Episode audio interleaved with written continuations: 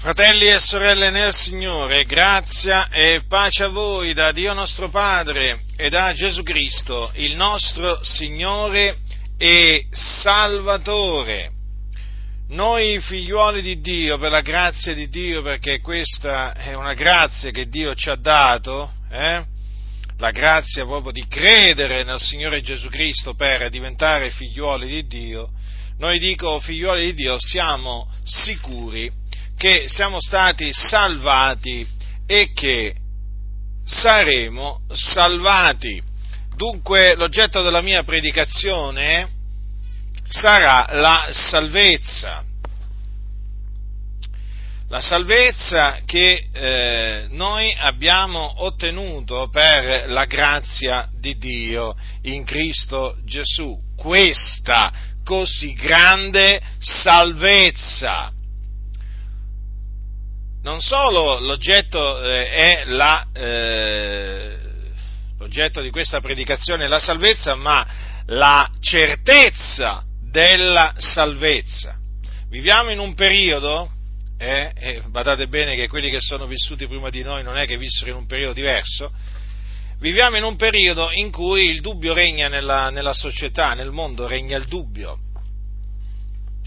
quanti dubbi assillano la mente di tante persone, ma veramente tanti, eh? Veramente tanti. Poi sapete, il dubbio è promosso dalla massoneria, eh, la casa del dubbio si può dire, la fabbrica del dubbio, eh, per diciamo etichettarlo in una, in una certa maniera. E infatti i massoni sono gli uomini del dubbio, promuovono il dubbio, non sono mai sicuri di quello di quello che dicono, così sembra.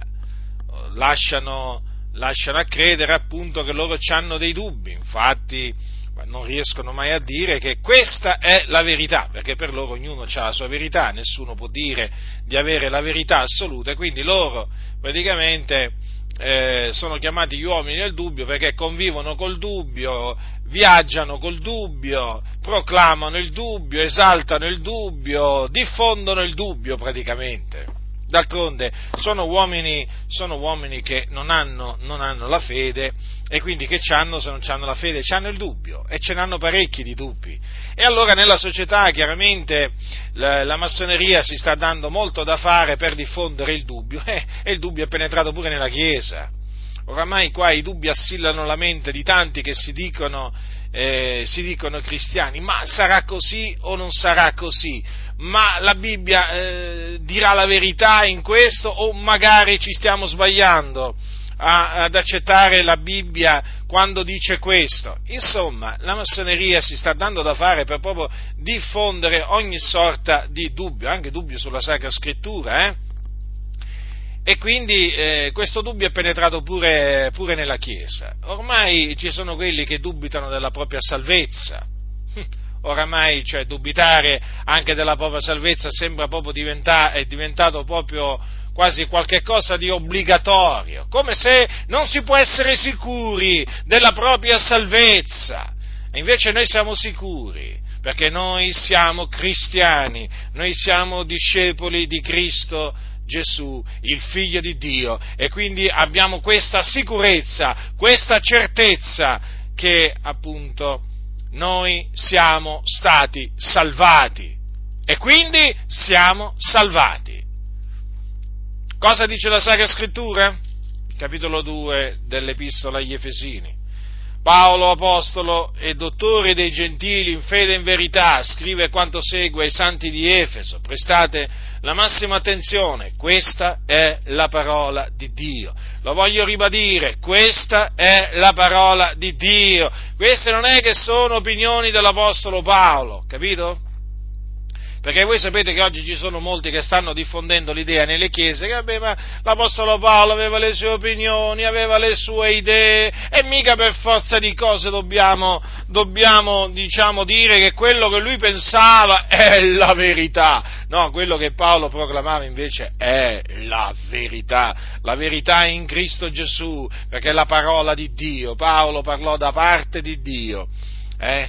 Eh, in Cristo E quindi noi dobbiamo credere a quello che ha detto l'Apostolo Paolo, come anche a quello che hanno detto gli altri Apostoli.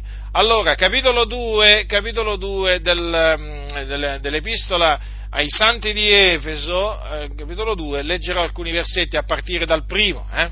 E voi pure avvivificati, voi che eravate morti nei vostri falli e nei vostri peccati, ai quali un tempo vi abbandonaste seguendo l'andazzo di questo mondo, seguendo il principe della potestà dell'aria, di quello spirito che opera al presente negli uomini ribelli, nel numero dei quali noi tutti pur immersi nelle nostre concupiscenze carnali siamo vissuti altra volta obbedendo alle voglie della carne e dei pensieri ed eravamo per natura figlioli di ira come gli altri, ma Dio, che è ricco in misericordia, per il grande amore del quale ci ha amati, anche quando eravamo morti nei falli, ci ha vivificati con Cristo, e gli è per grazia che siete stati salvati, e ci ha risuscitati con Lui, e con Lui ci ha fatti sedere nei luoghi celesti in Cristo Gesù, per mostrare nell'età a venire l'immensa ricchezza della Sua grazia, nella benignità che Egli ha avuta per noi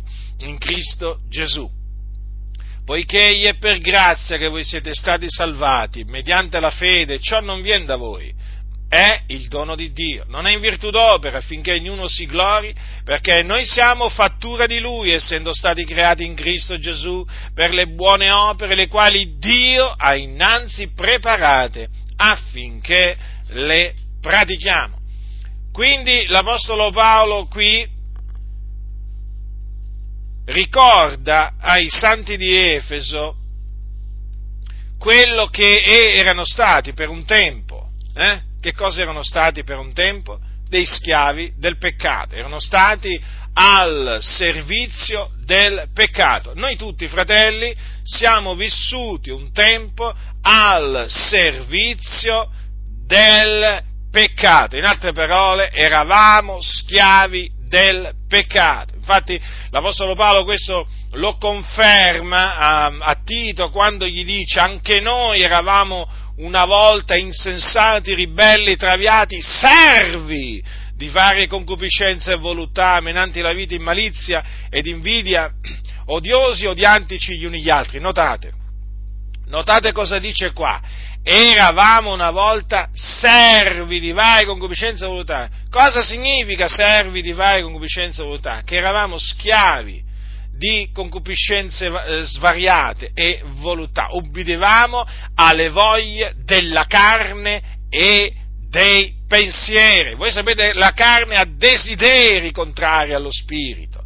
e e, e la, mente, la, mente, nostra una, in quel tempo era una mente carnale, capito? Ed eravamo nemici di Dio anche nella nostra mente, quindi eravamo nemici di Dio, sì, sì, sì, proprio così, per questo eravamo figliuoli di ira perché l'ira di Dio pesava sopra di noi. Dunque eravamo schiavi del peccato. Non ha detto forse Gesù chi commette il peccato è schiavo del peccato, l'ha detto. Quindi noi dobbiamo credere a quello che ha detto Gesù. Eravamo dei peccatori, commettevamo peccati? Sì, eravamo schiavi del peccato. E non solo, eravamo dal diavolo noi. Eh, bisogna dire pure questo, perché chi commette il peccato, come dice la Sacra Scrittura, è dal diavolo, perché il diavolo pecca dal principio. E di fatti, cosa dice? Che noi, eh, che noi seguivamo l'andazzo di questo mondo, seguivamo il principe della potestà dell'aria, che appunto è Satana, il diavolo,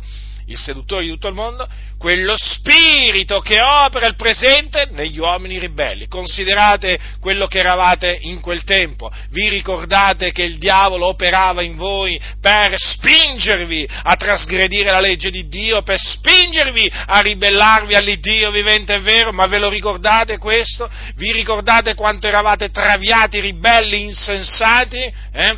Vi ricordate quando non, potevate fa- fare a meno di peccare, e perché? E perché eravate anche voi, come lo ero io, schiavi del peccato. Eh, fratelli nel Signore, ricordiamoci del passato, eh?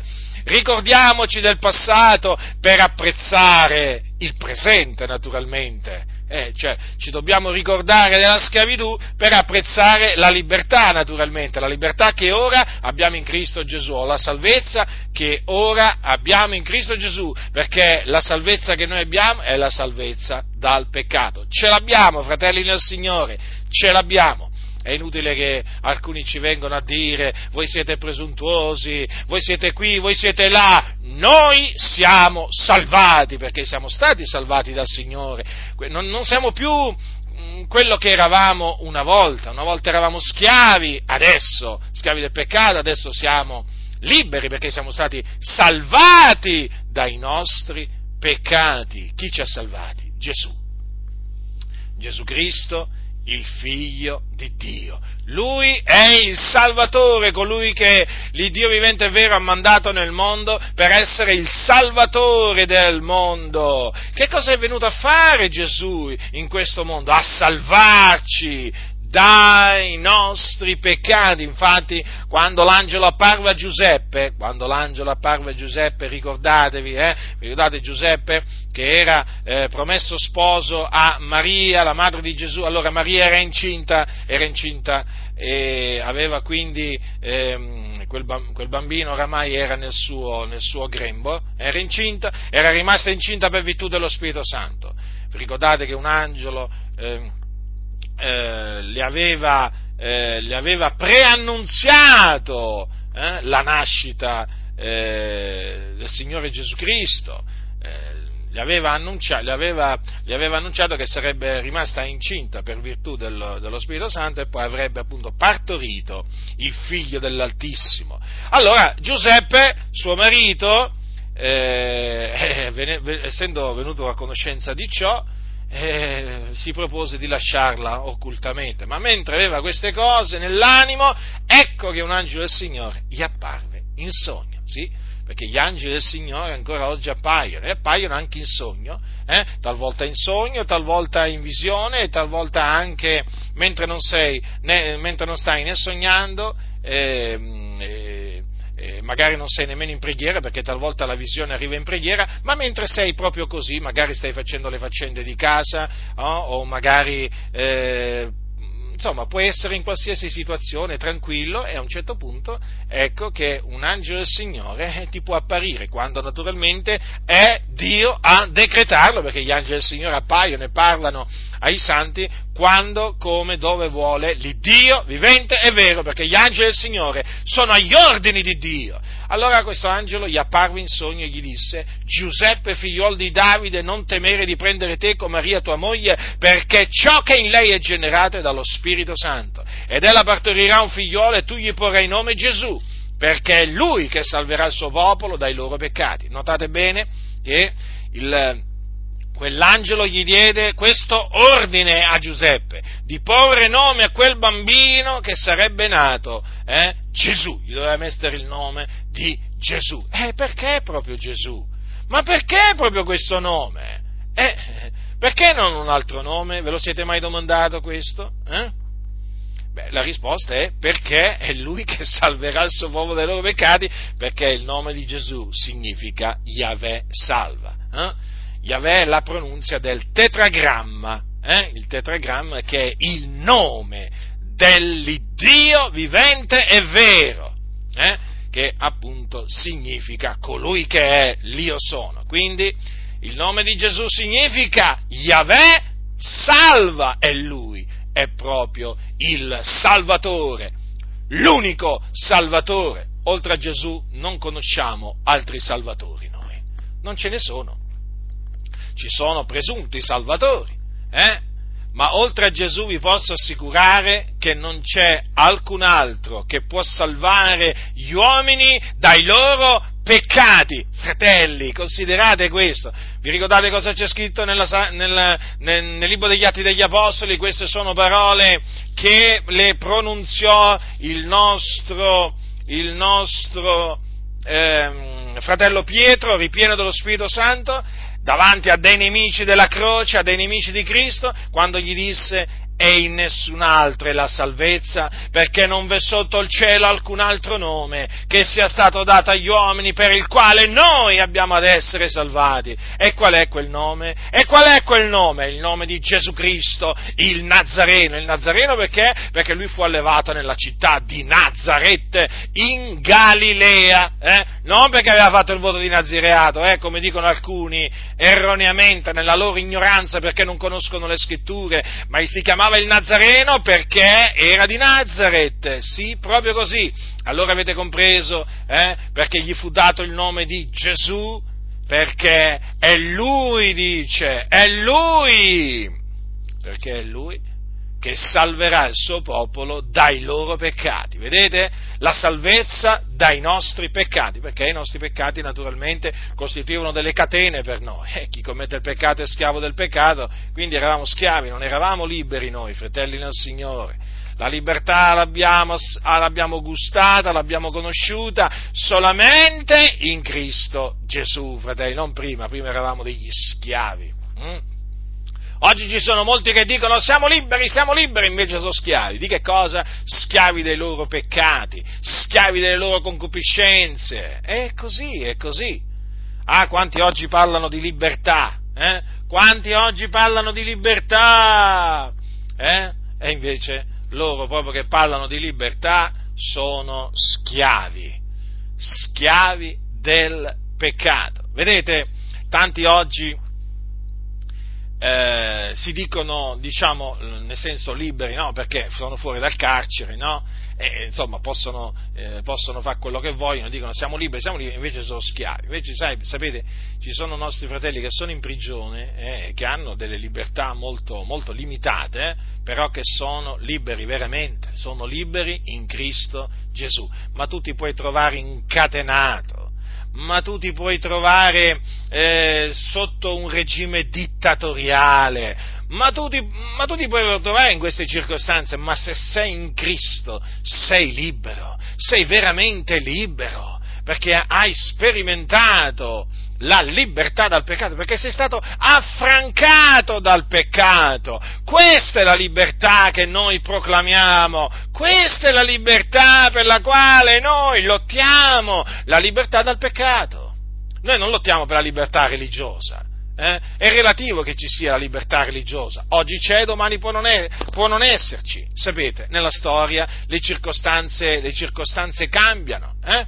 Cambiano le autorità, oggi eh, ci sono delle autorità che ti permettono eh, diciamo, eh, di radunarti liberamente, eh, di andare eh, tranquillamente per le strade a evangelizzare, beh domani potrebbe, potrebbe salire al potere qualcuno che ti, eh, ti vieta di radunarti nelle case per esempio o in un luogo pubblico, offrire il culto al Signore, qualcuno che ti vieta di andare per strada a evangelizzare e che se ti trova radunato nel nome del Signore o per strada a evangelizzare ti prende, ti mette le manette eh, e ti butta in carcere. E così le circostanze cambiano, eh, fratelli nel Signore. Però non importa se c'è o non c'è la libertà religiosa, i cristiani, i figlioli di Dio sono liberi in Cristo Gesù perché sono stati salvati dai loro peccati. Prima erano schiavi, adesso sono liberi, liberi dal peccato, ma naturalmente schiavi della giustizia. Eh? Non lo dimenticate mai che essere salvati dai peccati non significa mica che si è liberi appunto di fare quello che ci pare e piace, no, perché noi comunque sia siamo sempre schiavi di Cristo e siamo servi della giustizia, quindi le nostre membra le dobbiamo mettere al servizio della giustizia, essendo che le nostre membra sono membra di Cristo. Quindi non lo dimenticate mai questo, fratelli. Allora, noi eravamo degli schiavi e, eh, perché eravamo schiavi del peccato e Gesù Cristo, il figlio di Dio, ci ha affrancati dal peccato. Eh? Gesù, il Nazareno noi possiamo veramente proclamarlo, lo dobbiamo fare, che Gesù il Nazareno ci ha salvati dai nostri peccati, perché a Lui è piaciuto salvarci. Eh? Non è che è piaciuto a noi essere salvati, nel senso che non è dipeso dalla nostra volontà, eh? La nostra salvezza è dipesa dalla volontà di Dio. A Dio è piaciuto salvarci per mezzo di Cristo Gesù, il suo figliuolo ci ha salvati, fratelli nel Signore, ci ha salvati, è venuto proprio a fare questo nel mondo, a morire sulla croce per i nostri peccati, per affrancarci dal peccato, eh, salvarci dai nostri peccati e renderci servi della giustizia. Capite quindi cosa è venuto a fare il Signore? Praticamente si potrebbe dire anche che è venuto per ehm, farci diventare servi della giustizia. In altre parole, per far sì che noi non fossimo più servi del peccato, ma che cominciassimo a servire la giustizia. Eh, fratelli? Quindi, salvati dai nostri peccati, notate cosa dice l'Apostolo Paolo? Gli è per grazia che voi siete stati salvati, già per grazia, e non per opere buone, eh?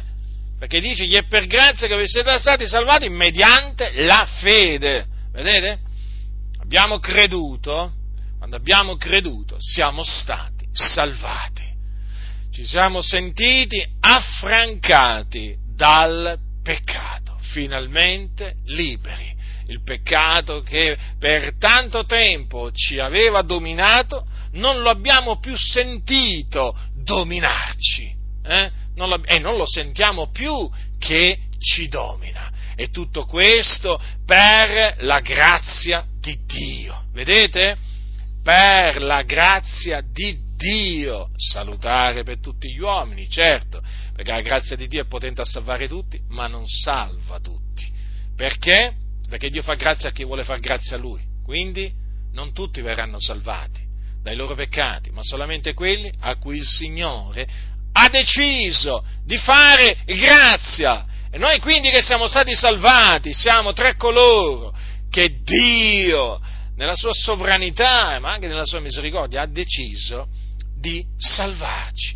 Dunque, vedete, per grazia e non per opere, come dice anche l'Apostolo, sempre l'Apostolo Paolo a Tito, gli dice, ma quando la benignità di Dio, nostro Salvatore, e il suo amore verso gli uomini sono stati manifestati, egli ci ha salvati, non per opere giuste che noi avessimo fatto, ma secondo la sua misericordia. Quindi, vedete, per la sua grazia, non per opere giuste che noi avessimo fatto.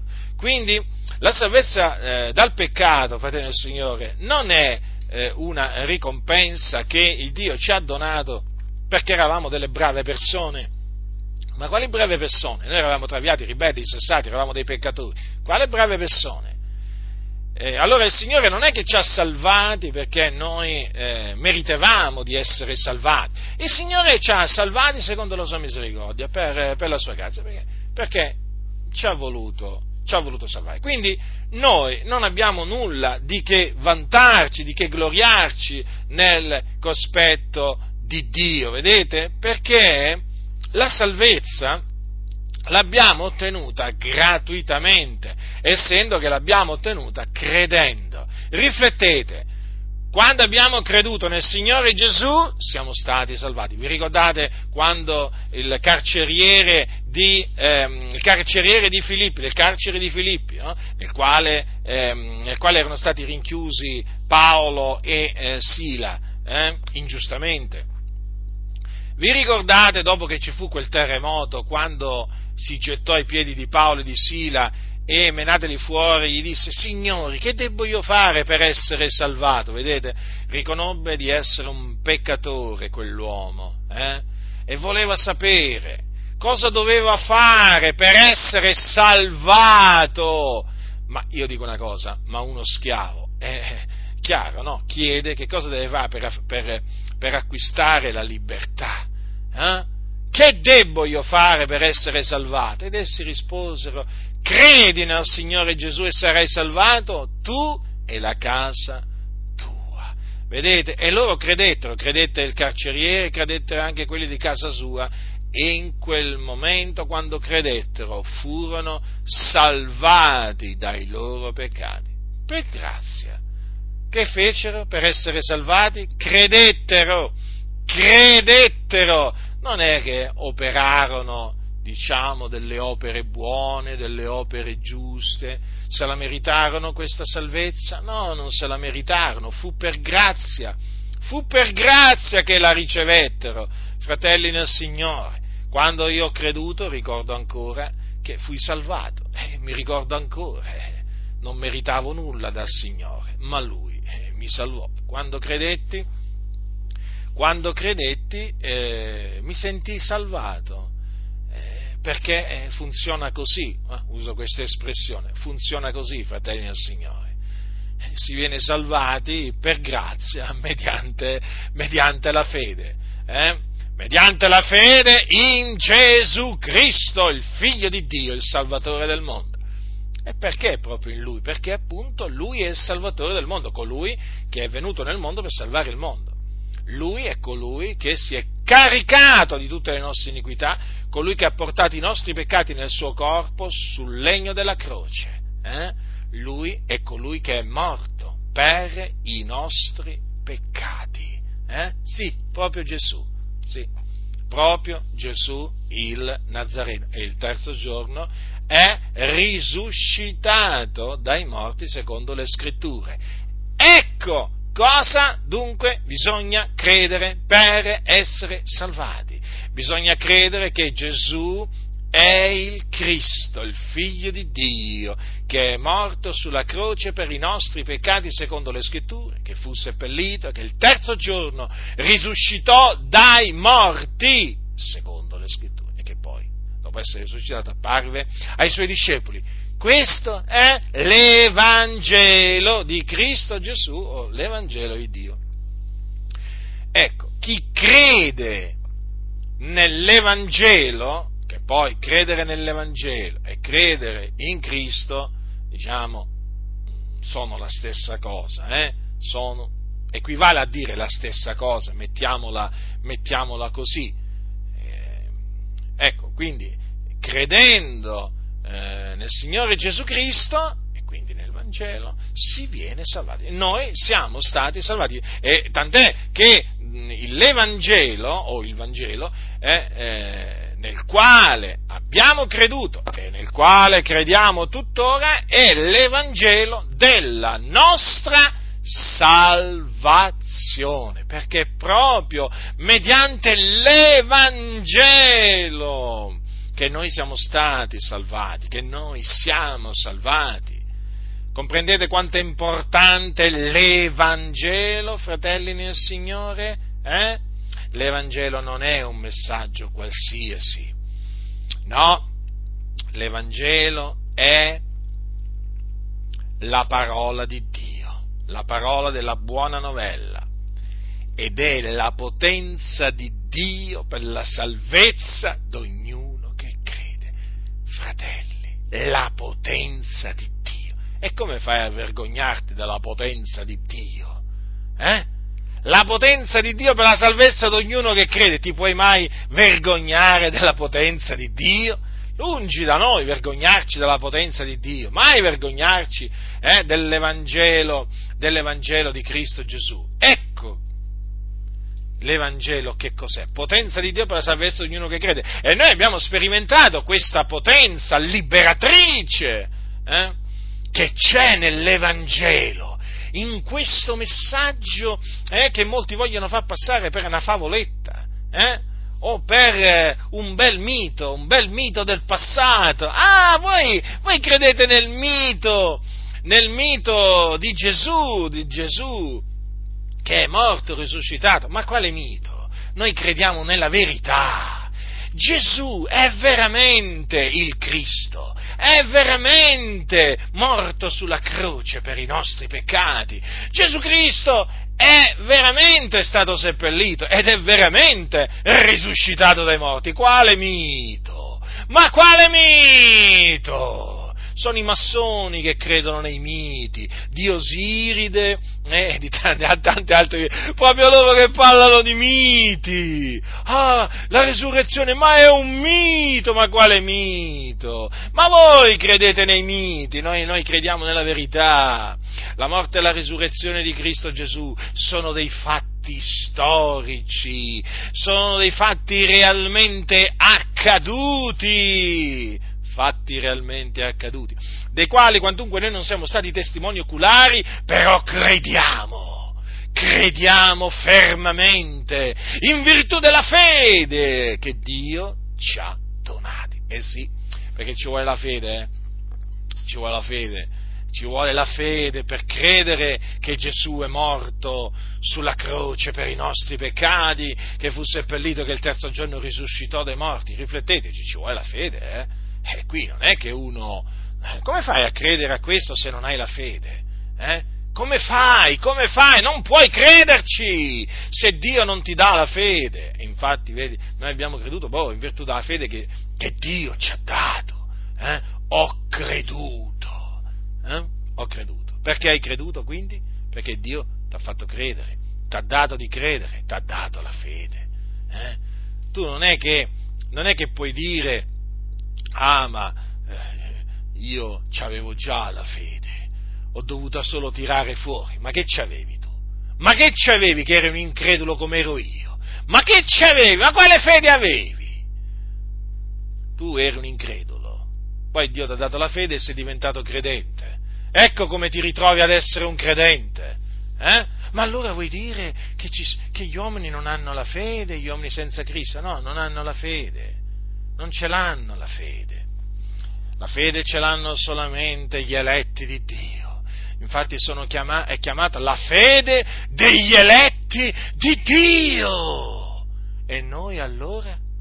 E noi allora, fratelli, siamo gli eletti siamo gli eletti del Signore e abbiamo la fede degli eletti di Dio. Quale cosa meravigliosa, quale gloriosa verità. Una cosa veramente che ci spinge a glorificare e celebrare l'Iddio Altissimo, perché abbiamo la fede dei suoi eletti. Pensate alla stessa fede che c'era in Pietro, che c'era in Paolo, eh? che poi loro videro Gesù risuscitato, vedete? Eh? Però quella stessa fede, fratelli, eh, che avevano loro, ce l'abbiamo noi, abita in noi e io mi glorio nel Signore di avere quella stessa fede che aveva l'Apostolo Paolo, che aveva l'Apostolo Pietro, eh? l'Apostolo Pietro. Vi ricordate l'Apostolo Pietro? Eh? Gesù gli apparve, eh? Dopo, dopo, essere risuscitato, gli apparve a, a, all'apostolo, all'apostolo, Pietro. Ecco, quella stessa fede che avevano gli apostoli del Signore, eh? ce l'abbiamo pure noi, fratelli è la fede degli eletti di Dio, è la fede mediante la quale siamo stati salvati dai nostri peccati. Eh? Appunto, la fede degli eletti di Dio quindi non è data a tutti, ma solo agli eletti. Mm? Allora tu mi dirai come esiste un'elezione? Eh? Sì, esiste un'elezione, si chiama il proponimento dell'elezione di Dio, sai? È scritto nella Bibbia perché Dio ci ha eletti, sì sì, Dio ci ha eletti, non siamo noi che ci siamo autoeletti, eh? ma Lui, l'Iddio Onnipotente, ci ha eletti in Cristo, prima della fondazione del mondo, ci ha eletti a salvezza. Mm? Quindi Dio ci ha scelti eh, tra tutta la moltitudine, tutta, tutta, quella massa di esseri umani, eh? Che dovevano ancora venire al mondo, prima della fondazione del mondo parliamo, eh, ci ha eletti proprio a salvezza, decretò la nostra salvezza, eh, ancora prima che il mondo esistesse. Sì, fratelli, infatti i nostri nomi sono scritti nel libro della vita sin dalla fondazione del mondo allora tu dirai, allora il Signore sceglie alcuni e non sceglie altri, sceglie alcuni pochi e tanti non li sceglie, gli altri non li sceglie. Sì, proprio così, infatti gli eletti sono pochi. Gli eletti sono pochi e noi appunto siamo grati al Signore di essere appunto tra i suoi eletti. Così al Signore è piaciuto.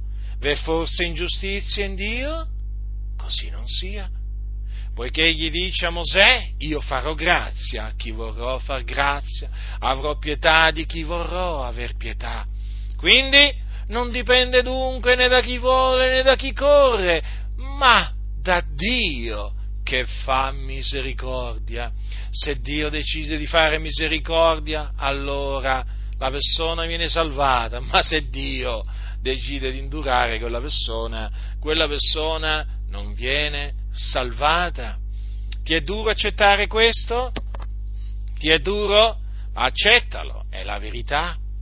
È la verità, lo so, c'è un, molti hanno dichiarato guerra al proponimento dell'elezione di Dio, in mezzo alla Chiesa naturalmente, si dicono pastori, teologi, apostoli, ma hanno dichiarato tutta questa massa, tutta questa massa di cianciatori, perché veramente sono cianciatori, veramente le loro ciance ormai le, le, le conosciamo a memoria, hanno dichiarato guerra al proponimento dell'elezione di Dio. Ma sapete, noi non ci preoccupiamo perché il proponimento dell'elezione di Dio è la parola di Dio, quindi loro hanno dichiarato guerra a Dio e poi, sapete, quando uno dichiara guerra a Dio eh, è un grosso problema perché parte praticamente perdente lui proprio, da subito proprio, cioè ancora prima che gli dichiara guerra praticamente eh, ha già perduto, eh, perché chi può vincere, no? chi può vincere contro contro Dio, contro, contro, la sua parola, ma questi sono insensati, si mettono dietro i pulpiti, eh, si mettono dietro i pulpiti e cominciano, e cominciano con le loro ciance a cercare di distogliere i santi dal proponimento dell'elezione di Dio, che dipende dalla volontà di Dio e non dalla volontà dell'uomo, e allora si mettono tra un gesto insensato e l'altro, eh, tra una smorfia e l'altra, eh, si mettono a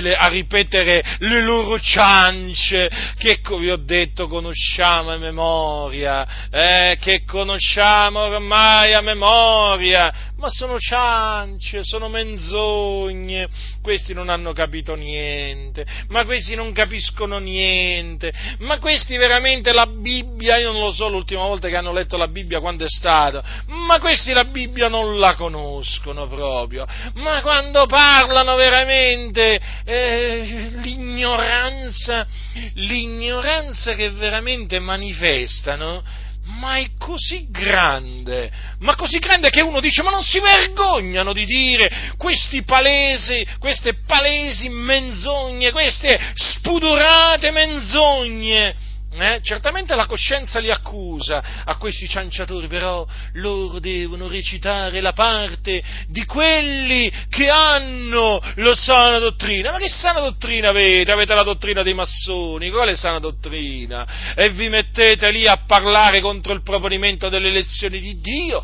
perché avete deciso, avete deciso di mettere al centro di tutto e tutti l'uomo, eh? avete deciso di mettere al centro di tutto e tutti il libero arbitrio arbitrio dell'uomo, per cui Dio sarebbe un Dio che là sta assiso su un trono lontano eh, e che praticamente aspetta che qualcuno gli dia il permesso per salvarlo, eh, che qualcuno un giorno si svegli e dica, sai com'è, oggi voglio, di, voglio dire a Dio, guarda, ti do il permesso di salvarmi eh? guarda, ti apro il mio cuore e ti do il permesso di entrare. Ma di quale Dio state parlando? Ma di un Dio che non esiste, questo Dio non esiste, esiste nella vostra immaginazione. L'Iddio vivente è vero, non aspetta proprio il permesso del peccatore, eh? come se Dio avesse bisogno che qualcuno gli dà il permesso per salvarlo e che il Signore aspettò il permesso di Saulo Saulo da Tarso per salvarlo, eh?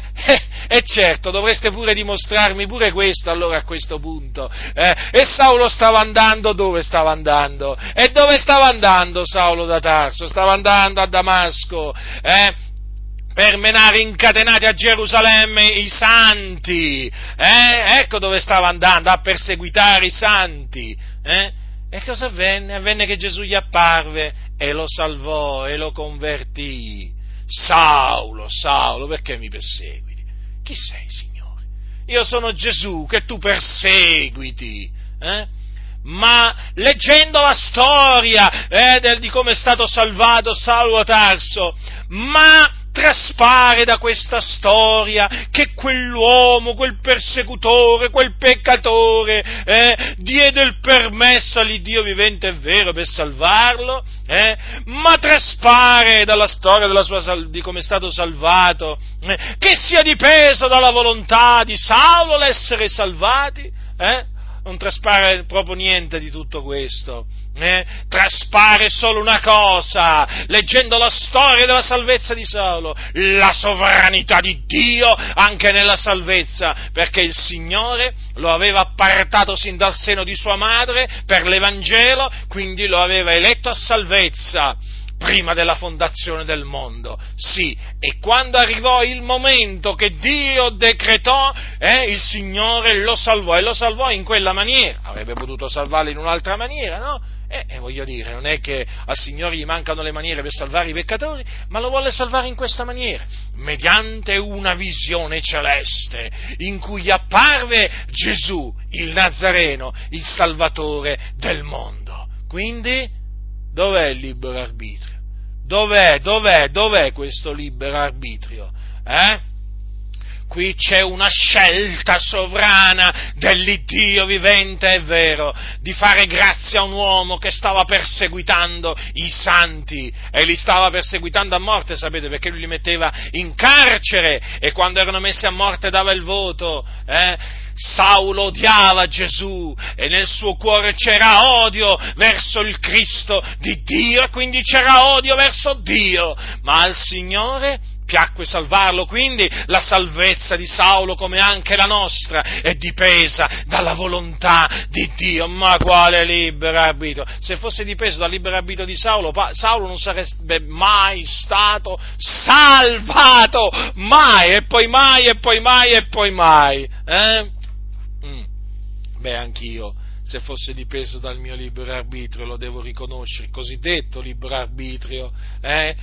Ma io quando mai sarei stato salvato? Ma il Signore mi ha fatto forza e mi ha vinto, mi ha persuaso, io mi sono lasciato persuadere, la sua volontà ha prevalso sopra la mia, non ho potuto resistere alla volontà di Dio in quel momento. Certo, io ero ignaro del proponimento delle elezioni di Dio, che ne sapevo io, ma che ne sapevo io, però mi ricordo che ho avvertito la forza di Dio su di me, ho avvertito la persuasione persuasione di Dio su di me e la ricordo ancora quella forza e quella persuasione esercitata, esercitate da Dio su di me. E così ho creduto perché quindi il Signore mi diede di credere, eh, non è dipeso dalla mia volontà e ascoltami, ascoltami tu fratello, sorella nel Signore che frequenti ancora le chiese del libero arbitrio, sappilo, non è dipeso dalla tua volontà, ma è dipeso dalla volontà di Dio. Rigetta le ciance ciance di questi sedicenti pastori ignoranti, arroganti, eh? ci manca solo che si presentano sul pulpito con un sigaro in bocca, ma avete visto quanto sono arroganti questi? C'è chi fa il ghigno, c'è chi fa la smorfia, c'è chi fa il gesto con la mano, oh, ma, vi, ma, ma, ma voi con chi pensate di avere a che fare qua, eh? Ma avete stancato, sapete? Eh? Ma voi avete dichiarato guerra a Dio, alla parola di Dio, ma il Dio vi avvenirà se non vi ravvedete e non vi convertite, abbandonate le vostre ciance arminiane, abbandonatele e abbracciate la verità, riconoscete la verità che è in Cristo Gesù non dipende né da chi vuole né da chi corre, ma da Dio che fa misericordia. Esaù, Esaù e Giacobbe ancora mentre erano nel seno della loro madre, quando ancora non avevano fatto alcunché di bene o di male, eh, che cosa avvenne? Che cosa avvenne che Dio scelse? Scelse Giacobbe ma scartò, scartò Esaù e infatti questo lo annunziò a Rebecca dicendo il maggiore servirà il minore. Dov'è il libero arbitrio? Dov'è la volontà dell'uomo al centro di tutto? C'è la volontà di Dio, ipocriti, insensati e ignoranti che non siete altro. C'è la volontà di Dio sopra tutti e tutto. Dio regna e se Dio ha decretato di salvare una persona, lo salva quando, come, dove vuole Lui. Capite? Capite? Non dipende da quella persona, ma dipende dal Signore. Grazie a Dio che dipende dal Signore. Ma veramente, ma noi dove saremmo? Ma rifletti, dove saresti ancora tu, fratello, sorella nel Signore? Eh, se il Signore non ti avesse fatto forza, come fece forza a Saulo a Tarso, certo non ti avrà dato una visione come a Saulo, ma ti ha fatto forza, ne sono sicuro. Eh? Quando disse Gesù, nessuno viene a me se non che il Padre il quale mi ha mandato lo attiri, che voleva dire? Che non, non, nessuno può andare a Gesù eh, se non gli è dato dal Padre. Eh? Niuno può venire a me se non gli è dato dal Padre, se non è concesso a una persona di andare a Cristo, quella persona non potrà mai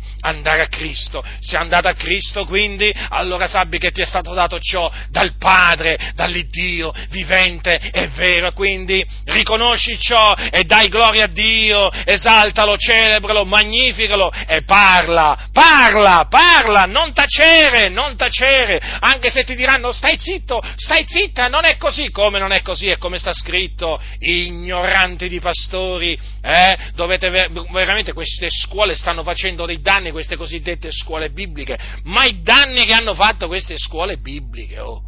Non andate a queste scuole bibliche dove vi insegnano le menzogne, eh? dove vi insegnano a ripetere menzogne, menzogne, menzogne e menzogne, dove veramente la verità la mettono sotto, sotto i piedi. Ah, sta scritto così, non ci interessa, non, ci, non vi interessa, ma non vi interessa. Sì, sì, lo so che non vi interessa, ma guardate che il Signore ha l'occhio su di voi eh, per castigarvi, perché l'ira di Dio si rivela dal cielo contro ogni impietà ed ingiustizia degli uomini che soffocano la verità con l'ingiustizia. Voi state soffocando la verità con l'ingiustizia. Eh? E quindi siete meritevoli dell'ira di Dio, badate bene, ve lo ripeto, ravvedetevi, convertitevi, convertitevi, perché se voi, potete, se voi pensate di potervi fare farvi beffe di Dio. Guardate, guardate che proprio vi state sbagliando di grosso perché è Dio che si fa beffe dell'uomo, non l'uomo che si fa beffe di Dio. Voi potete dire tutto quello che volete contro la parola di Dio, eh? Eh, quante, quante, menzogne che state, state ripetendo contro, contro, la parola di Dio, ma il Dio, il Dio vi avvilisce, vi distrugge, vi distrugge! Avete capito che cosa fa il Signore eh, con quelli che odiano la verità? Eh? Proprio l'ira di Dio gliela, gliela riversa sopra. Eh? Ma voi cosa pensate veramente? Che quello che è scritto nella Bibbia, eh? quello che è scritto nella Bibbia si può, non si può accettare, dipende da noi, tu devi accettare quello che sta scritto e come leggi devi credere e come credi devi parlare, hai capito? Devi trasmettere quello che c'è scritto senza aggiungergli niente e senza togliergli niente. E se la Bibbia dice che non dipende né da chi vuole né da chi corre, ma da Dio che fa misericordia, se la Bibbia dice che Dio fa misericordia a chi vuole indurre chi vuole, tu devi crederlo. Hai capito che devi crederlo e devi annunziarlo. Eh? E devi annunziarlo se sei un conduttore di chiesa, altro che, altro che libertà. Eh? Sei mica libero di fare e di, di, di, credere quello che vuoi, di dire quello che vuoi. Eh? Se sei un credente, bada bene, se sei un credente, eh? ho detto sì, se sei un credente devi sapere questo, che sei uno schiavo di Cristo e devi ubbidire a Cristo. Eh? Quindi parla come parla Cristo Gesù, parla come parlano gli apostoli che parlavano da, da parte di Cristo Gesù. Hai capito? Eh? Non ti mettere a giocare con la Bibbia, eh? eh? Non ti mettere a giocare con la Bibbia! Lo so, ti hanno insegnato a giocare, a giocherellare con la Bibbia. Eh? Io invece ti, ti, insegno a non giocare con la Bibbia, eh? a credere a quello che sta scritto nella Bibbia. Quindi, fratelli del Signore, è dipeso dal dal Signore la nostra salvezza, fratello. Al Signore è piaciuto salvarci, salvarci dai nostri peccati, eh? Mediante la fede, ciò non viene da voi il dono di Dio. Vedete, non è in virtù d'opera finché nessuno si gloria. Certo, se fosse stato per opere, se fosse stato per opere, noi ora saremmo qui tutti a gloriarci. Hai visto? Hai visto? Il Signore mi ha ricompensato, diremmo. Hai visto? Me la meritavo quella salvezza, ma io te lo dicevo che ero diverso dagli altri, ma te lo dicevo che poi Dio prima o poi si sarebbe ricordato di me e mi avrebbe salvato per le mie opere buone. Saremmo tutti qua a, a parlare in questa maniera, ma non è in virtù d'opere non è in virtù di opere giuste che noi avessimo fatte che siamo stati salvati, ma per la sua grazia, secondo la sua misericordia. Quindi celebriamo la grazia di Dio, celebriamo la misericordia di Dio. Eh, fratelli nel Signore, ma dico io, ma se non, cele- se non celebriamo noi la misericordia di Dio, ma chi, qui chi la celebra? Chi la celebra? Quelli che dicono che è dipeso da loro e che hanno da celebrare Dio per la misericordia? Loro se la sono meritata la salvezza. Parlano come se, la, se, come se, se la fossero meritata. L'avete notato questo? Eh, perché poi un po' di lievito fa lievitare tutta la pasta. Eh, io ho voluto, eh? Io ho voluto. Io ho fatto questo, io sono andato là, eh? Oh, il Signore proprio è come se non c'entrasse niente con la loro salvezza, eh? Ah, ecco, eh sì, il Signore stava là ad aspettare il loro permesso. E certo, il Signore aspettava che loro aprissero il cuore, avete capito? Eh? Ma pensa un po', la Bibbia dice che Dio che apre il cuore al peccatore e questi si sono inventati, hanno, hanno invertito tutto, eh? hanno invertito tutto, no? Adesso è il peccatore che apre, che apre la porta del cuore. Ma, ma io dico, ma non basta che sia scritto, ma non è sufficiente che, che, è scritto che Dio le aprì il cuore per renderla attenta alle cose da Paolo, le, sì, a quella donna di nome Lidia, eh, a Filippi, ma non è sufficiente, eh, ma non è abbastanza chiaro, eh, c'è scritto, c'è scritto, eh, stava ad ascoltare assieme ad altre donne, eh, l'Apostolo Paolo, che parlava, di cosa parlava l'Apostolo Paolo? Annunziava Cristo e lui crocifisso, la parola di Dio. Infatti dice, parlavamo alle donne che erano qui vi radunate. Vedete, c'erano più donne, non c'era solo questa di nome Lidia. Infatti, però a un certo punto c'è scritto, è una certa donna di nome Lidia, negoziante di porpo della città di Diatiri, che temeva Dio ci, dava, ci stava ad ascoltare. E il Signore le aprì il cuore per renderla attenta alle cose dette da Paolo. E allora, vedete che il Signore non aprì il cuore di tutte quelle donne, ma il cuore di Lidia. Vedete? Allora è il Signore che apre il cuore. Eh sì, il Signore che apre il cuore all'uomo eh, io posso dirlo, il Signore mi ha aperto il cuore, eh, io lo ringrazio per aver aperto il mio cuore, per avermi veramente reso, attente, reso, reso attento alla parola del Signore. Ah, se il Signore non mi avesse aperto il cuore, ah, se il Signore non mi avesse aperto il cuore, dove sarei io? Certamente non sarei qua. Non sarei qui ad annunziare la parola di Dio. E per questo io lo ringrazio. E ti esorto a ringraziarlo pure tu, il Signore. Eh? Ringrazia Dio che ti ha voluto aprire il cuore per renderti attenta alla sua parola. Eh? Alla sua parola. Alla sua parola. Che è verità. La tua parola è verità. Meravigliosa veramente la parola, la parola di Dio. Non è in virtù d'opere dunque sì, appunto, non ci possiamo vantare nel cospetto del Signore di essercela meritata, in nessuna maniera, in nessuna maniera, eh? in nessuna maniera. È stato per grazia, fratelli, che siamo stati salvati e abbiamo naturalmente la certezza di questa salvezza, è dentro di noi, è dentro di noi questa certezza, ma d'altronde, se, se sei schiavo, sei, sei, sei schiavo, se sei, se sei libero, sei libero, noi siamo liberi, eravamo schiavi e quindi che possiamo dire? Che siamo liberi. No? Quando uno schiavo viene liberato, che può dire? Che è libero. Eh? O uno che è in prigione, prendete uno che è in prigione da 50 anni, eh? a, un certo punto, a un certo punto il, il capo lì dello Stato eh? gli fa grazia no? ed esce ed esce, ma lo potrà dire o non lo potrà dire con certezza di fede, o meglio, con, eh, con convinzione eh, di essere finalmente libero, ma lo può o non lo può dire? Eh? Uno che era un carcerato per 50 anni, è il presidente o, o chi per lui, gli fa grazia e gli dice adesso puoi uscire. Quello quando esce dal carcere, ma lo potrà dire che è libero finalmente? Sì. E allora, perché non lo possiamo dire noi? Che siamo salvati? Che siamo stati salvati, perché a Dio è piaciuto farci grazia? Sì, al Signore è piaciuto farci grazia, eh? salvandoci dai nostri peccati. Abbiamo la certezza. Questa certezza naturalmente traspare dal nostro parlare, eh? traspare, ma d'altronde è la stessa certezza che, che, diciamo traspariva dal parlare degli apostoli. Vedete quanto è chiaro l'apostolo? E è per grazia che voi siete stati salvati, ci ha salvati E allora parliamo come parlano gli apostoli. Eh? Ho creduto nel Signore Gesù, perciò ho parlato. Io parlo. Ognuno parla eh? e dice quello che ha nel cuore. Ognuno parla in base a quello che crede.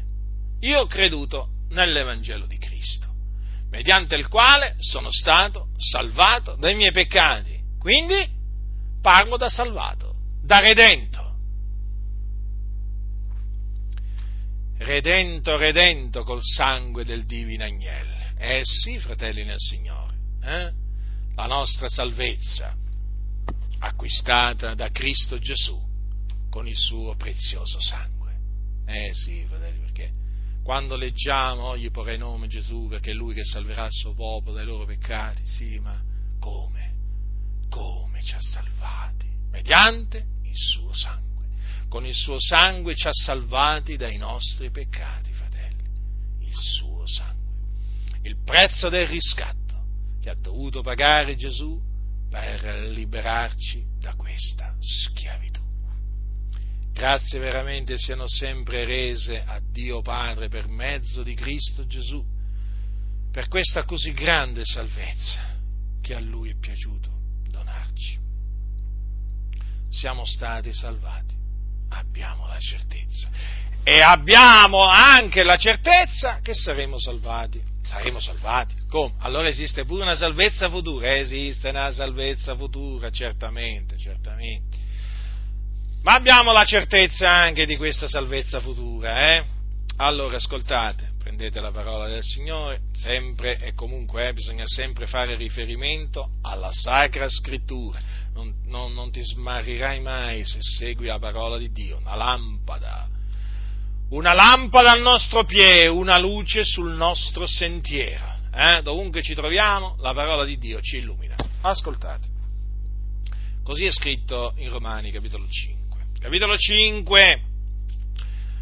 Allora, dice così, dal versetto 7 l'Apostolo Paolo. Poiché a malapena uno muore per un giusto, ma forse per un uomo da bene qualcuno ardirebbe morire ma il Dio mostra la grandezza del proprio amore per noi, in quanto che, mentre eravamo ancora peccatori, Cristo è morto per noi.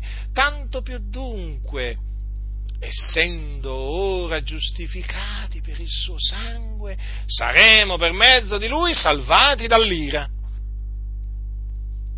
Perché se mentre eravamo nemici siamo stati riconciliati con Dio mediante la morte del suo figliuolo, tanto più ora, essendo riconciliati, saremo salvati mediante la sua vita. Vedete dunque, fratelli nel Signore, c'è un'ira a venire, l'ira di Dio. E coloro che sono eh, giustificati per il sangue di Cristo Gesù, hanno la certezza che saranno salvati dall'ira. Noi abbiamo la certezza che saremo salvati dall'ira a venire.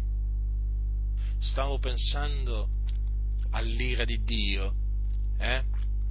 Stavo pensando all'ira di Dio, quando Dio fa tremare la terra, proprio tu avverti, quella è l'ira di Dio c'è poco da fare. La terra trema per l'ira di Dio, eh? non perché madre natura ha deciso di farla, di farla tremare, no? come se madre natura avesse una sorta di libero arbitrio, per cui dice, sai cos'è? Adesso faccio tremare la terra. L'ira, per l'ira di Dio trema la terra. Ecco, quando tu senti un terremoto,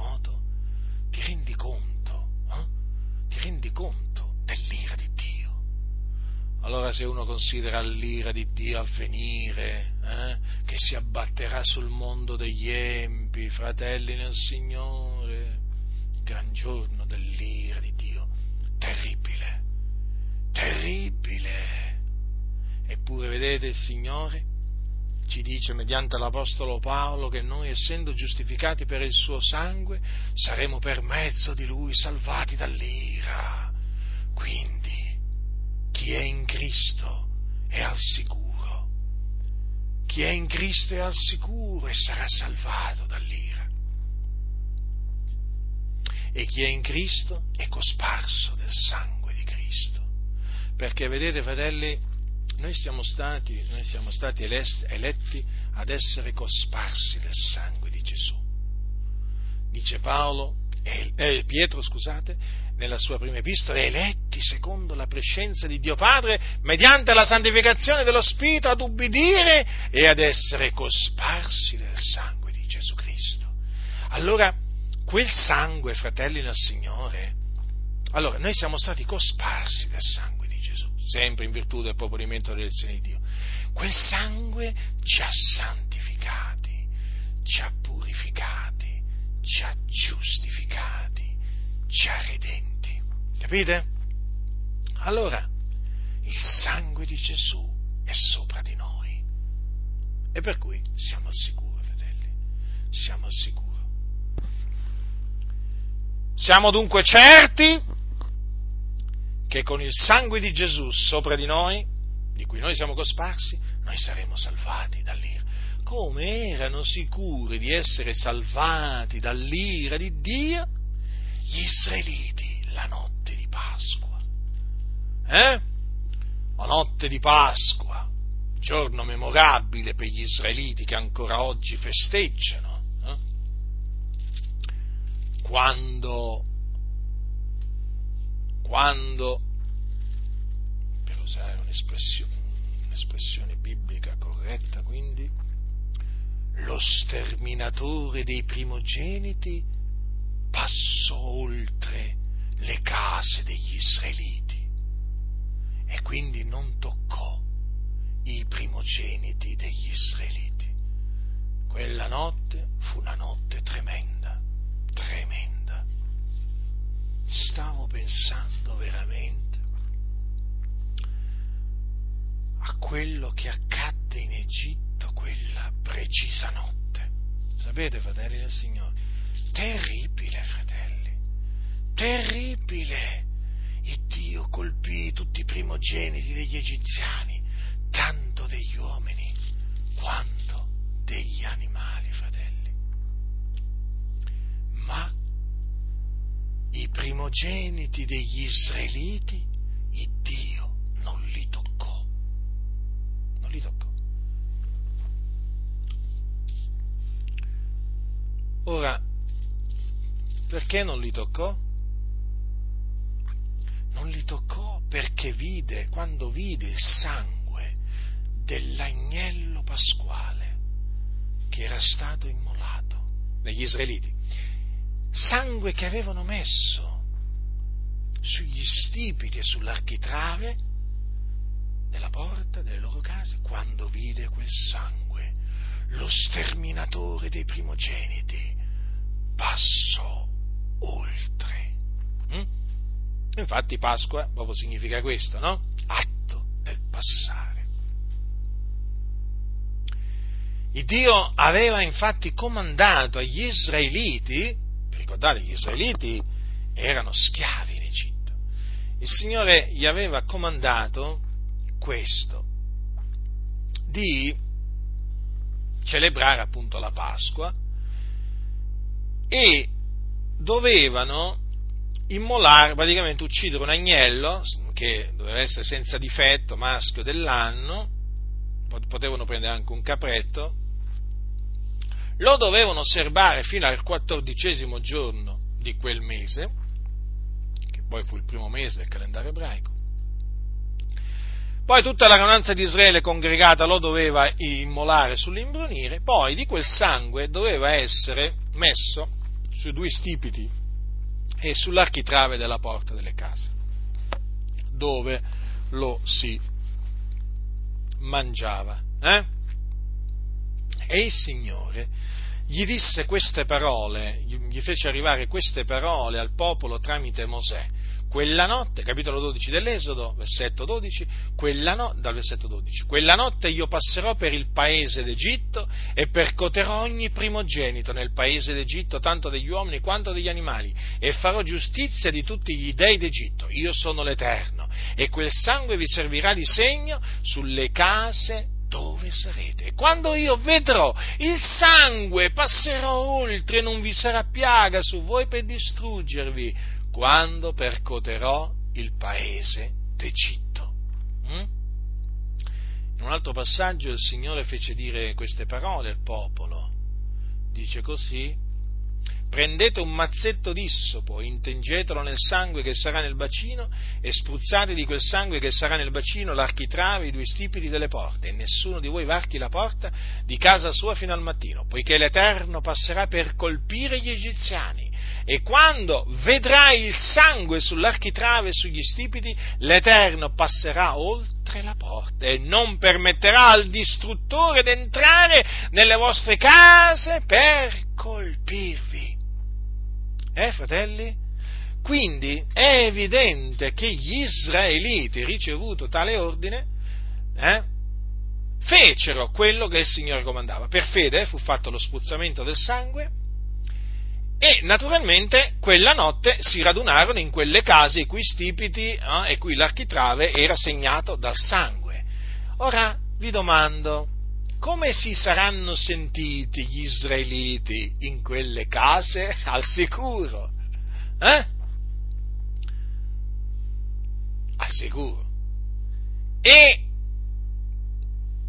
quando sapevano, avevano la certezza che quando sarebbe arrivato il distruttore, eh, avrebbe colpito le case degli egiziani, ma non le loro case quindi loro sarebbero stati al sicuro. Certo, avete notato, nessuno di voi varchi la porta di casa fino al mattino, eh?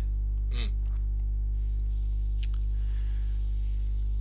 Quindi gli israeliti erano sicuri di scampare all'ira di Dio sull'Egitto. Ora voi sapete che questa fu la decima piaga, il Signore ne aveva mandate altre nove sopra. Ora il Signore li aveva sempre preservati, eh? ma anche quella notte li preservò la sua ira non si abbatté sulle loro case. Vi dicevo prima, stavo pensando a quella notte, a quello che avvenne in, in Egitto, eh? E, stavo riflettendo a queste parole che sono scritte nel capitolo 12 dell'Esodo, in merito a quello che avvenne in quella notte. E avvenne che alla mezzanotte, dal versetto 29, e avvenne che alla mezzanotte l'Eterno colpì tutti i primogeniti nel paese d'Egitto, dal primogenito di Faraone che sedeva sul suo trono al primogenito del carcerato che era in prigione e tutti i primogeniti del bestiame. E Faraone si alzò di notte, egli e tutti i suoi servitori e tutti gli egiziani, e vi fu un gran grido in Egitto perché non c'era casa dove non fosse un Ecco, stavo riflettendo a queste parole. Che notte di dolore per gli egiziani. Eh? Che sciagura. Che afflizione. Eh? Non c'era casa dove non fosse un morto, fratelli. Ma riflettete. Ma riflettete. Il grido di dolore in quella notte in Egitto Vedete? Quando l'ira di Dio si abbatte su un popolo, eh, cosa succede?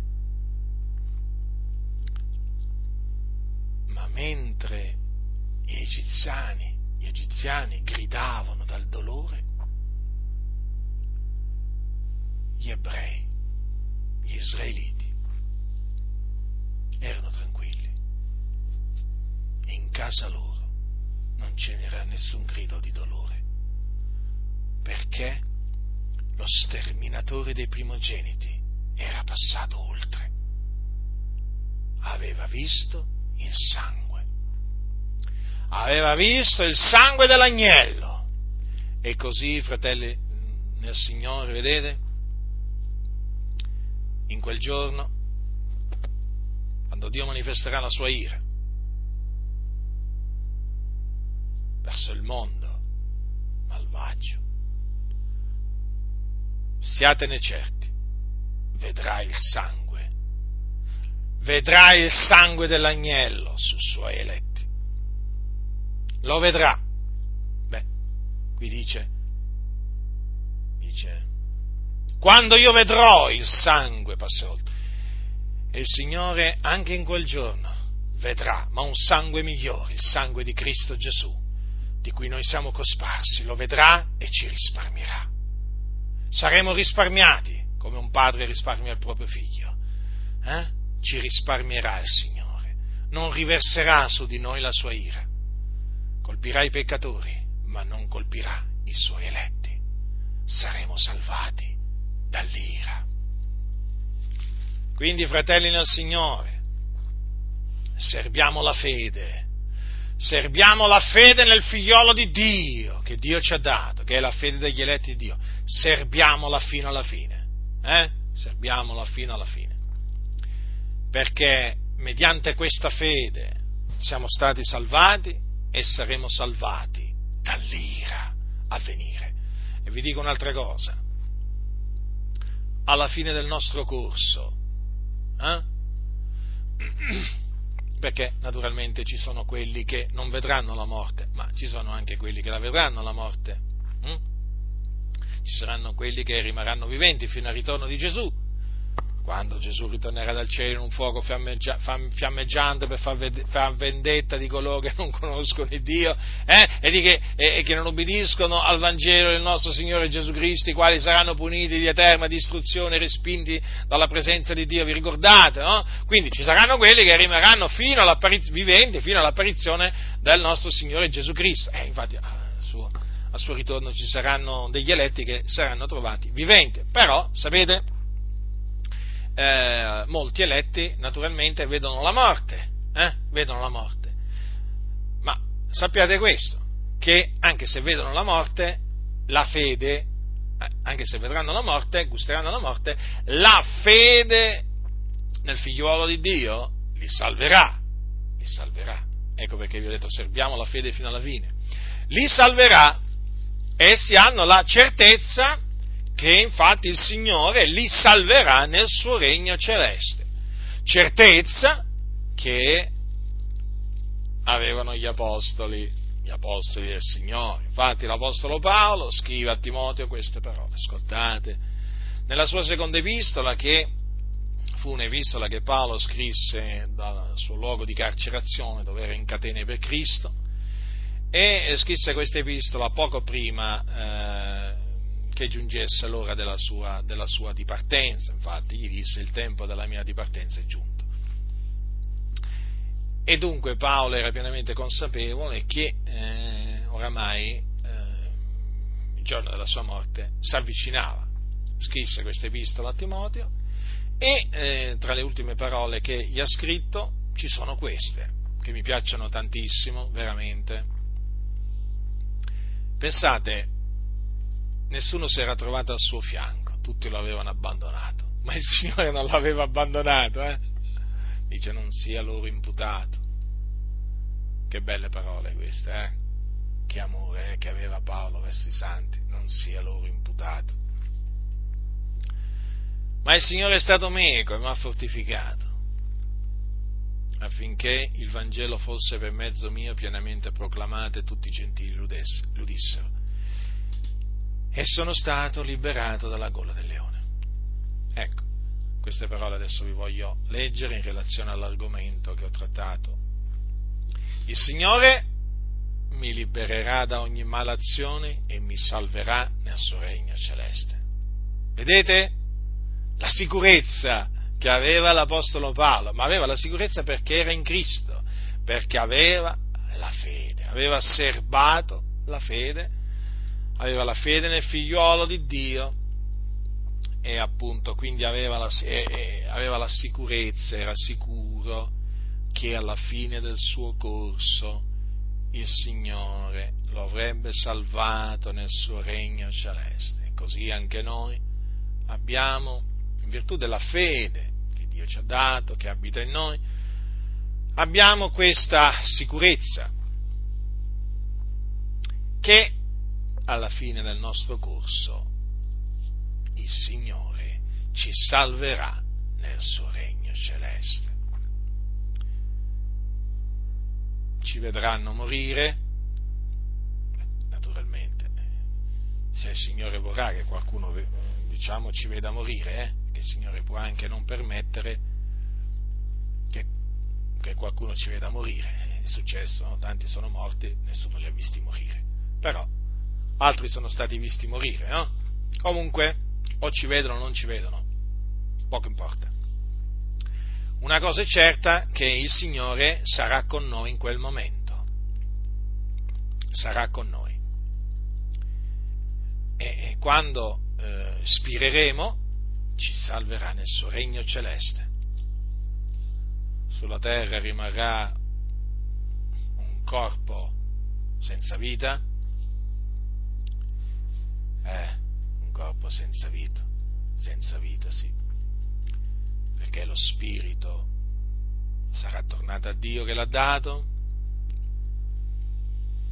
ma l'anima, la nostra anima si dipartirà e sarà accolta nel regno celeste del nostro Signore Gesù Cristo. Egli ci salverà nel suo regno celeste. Abbiamo questa certezza, abbiamo questa sicurezza, perché la fede è certezza di cose che si sperano. Capite dunque perché parliamo di sicurezza, di certezza della salvezza a venire? Eh?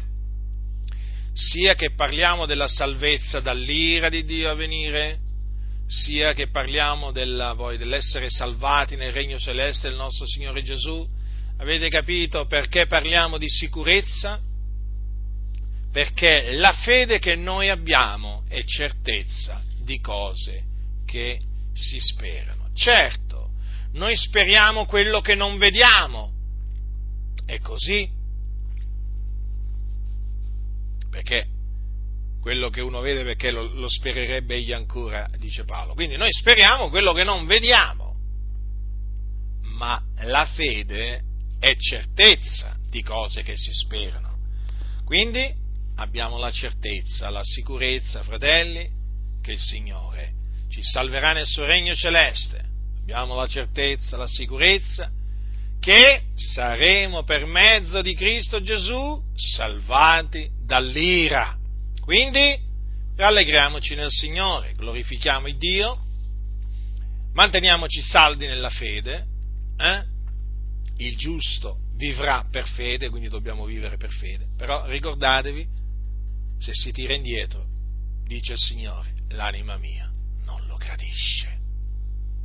Ma noi non siamo di quelli che si traggono indietro a loro perdizione, ma di quelli che hanno fede per salvare l'anima.